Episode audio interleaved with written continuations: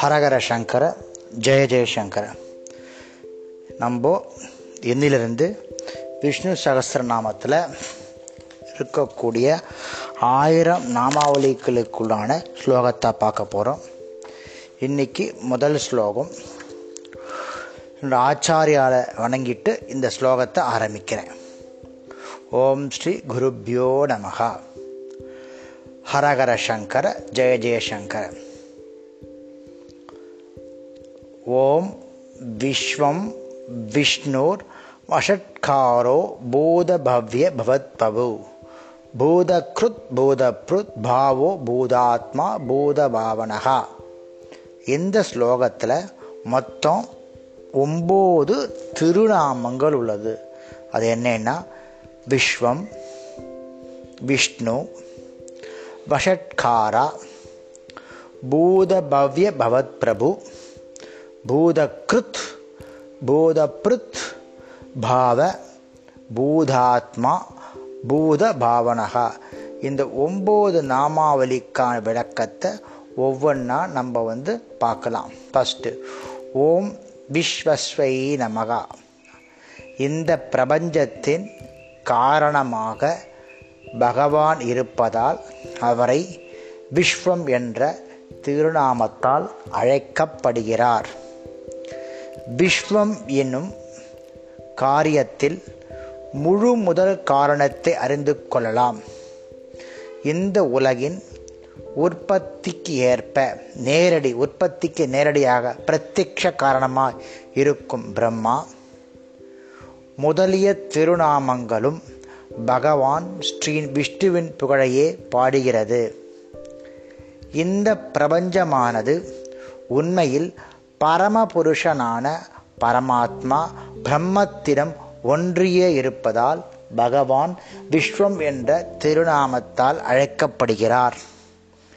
பிரபஞ்சத்தை உருவாக்கியும் பிரளய காலத்தில் அனைத்து பிரபஞ்சத்தையும் தன் உள்ளே ஐக்கியம் செய்வதாலும் இவ்வாறு இரு வழியலாலும் பகவான் பிஷ்வன் என்ற திருநாமத்தால் அழைக்கப்படுகிறார். இந்த நாராயண உபனிஷத்தில் பிரணவமே வாயு பிரணவமே ஆத்மா பிரணவமே உண்மையான பொருள் பிரணவமே அனைத்துமாகும் சொல்றது. ஓம் தத் பிரம்ம ஓம் தத் வாயு ஓம் ததாத்மா ஓம் தத் சத்தியம் ஓம் தத் சர்வம் அப்படின்னு நாராயண உபனிஷத்தில் வருது. ஸ்ரீமன் பகவத்கீதையில் என்ன சொல்கிறார் நானே நீரில் சுவை நான் ஞாயிறும் திங்களிலும் ஒளி எல்லா வேதங்களையும் நான் பிரணவம் வானில் இருக்கும் ஒளியும் நானே அப்படின்னு சொல்கிறது அடுத்த நாமாவளி ஓம் விஷ்ணவே நமகா. எங்கும் பரவி இருப்பதாலும் பகவான் விஷ்ணு என்ற திருநாமத்தால் அழைக்கப்படுகிறாள்.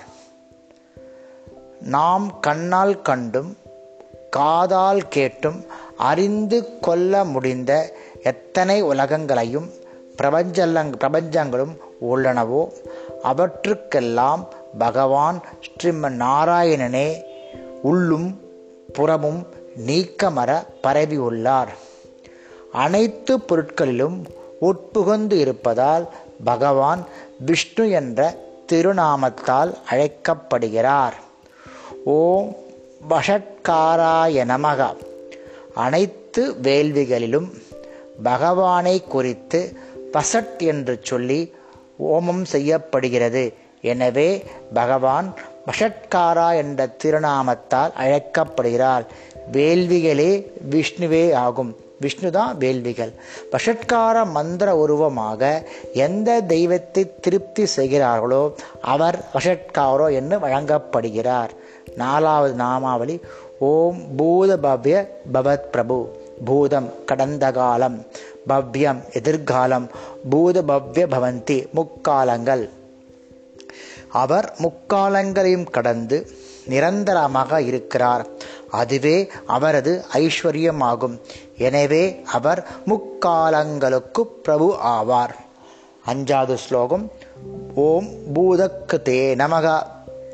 அந்த விஷ்ணுவானவர் ரஜோகுணத்தை ஏற்றுக்கொண்டு பிரம்மாவின் வடிவத்தில் அனைத்து உயிர்களையும் படைப்பதால் பகவான் பூதக்ருத் என்ற திருநாமத்தில் அழைக்கப்படுகிறார்.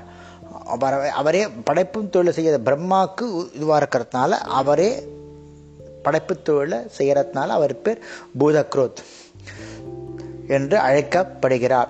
தமோகுணத்தை ஏற்றுக்கொண்டு ருத்ரன் வடிவில் சம்சார கடவுள் ருத்ரன் வடிவத்தில் அனைத்து உயிர்களையும் துன்புறுத்துவதால் பகவான் பூதக்ருத் என்ற திருநாமத்தில் அழைக்கப்படுறார் அது பழைய காலத்தில் எல்லாத்தையும் ஒன்றா சேர்க்கிறார் பாருங்க. அதனால் அவர் பூதக்ருத் என அழைக்கப்படுகிறார் அடுத்து ஓம் பூதபிருதே நமகா பகவான் ஸ்ரீ விஷ்ணுவானவர் சத்வகுணத்தை ஏற்றுக்கொண்டு அனைத்து உயிர்களையும் வளர்த்து காத்து தாங்கி ஊட்டமளிப்பதால் பூதப்ருத் என்ற திருநாமத்தால் அவர் அழைக்கப்படுகிறார். ஓம் பவாய நமகா.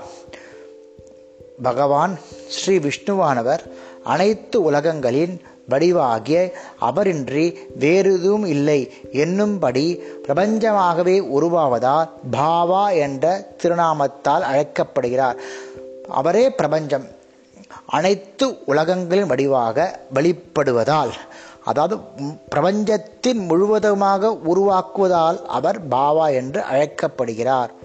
ஓம் பூதாத்மனே நமக அப்படின்னா பகவான் ஸ்ரீ விஷ்ணுவானவர் அனைத்து ஜீவராசிகளின் உள்ளுரை அந்தரா அந்தராத்மாக இருப்பதனால் ஒவ்வொருத்தருடைய அந்தராத்மாவாக இருப்பதனால் அவர் பூதாத்மா என்ற திருநாமத்தால் அழைக்கப்படுகிறார்.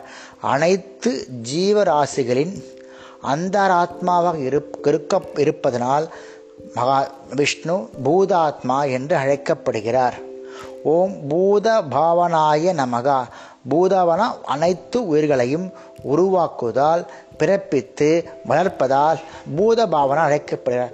பகவான் ஸ்ரீ விஷ்ணுவானவர் அனைத்து உருவங்க உயிர்களையும் உருவாக்குவதால் பிறப்பிப்பதால் வளர்ப்பதால் ஆதரிப்பதால் காப்பாற்றுவதால் அவர் பூத பாவன என்ற திருநாமத்தால் அழைக்கப்படுகிறார்.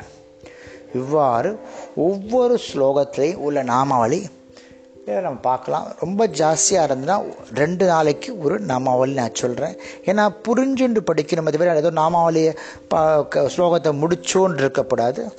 இன்னைக்கு கொஞ்சம் ஜாஸ்தி தான் கிட்டத்தட்ட எட்டு நிமிஷம் ஆறுது.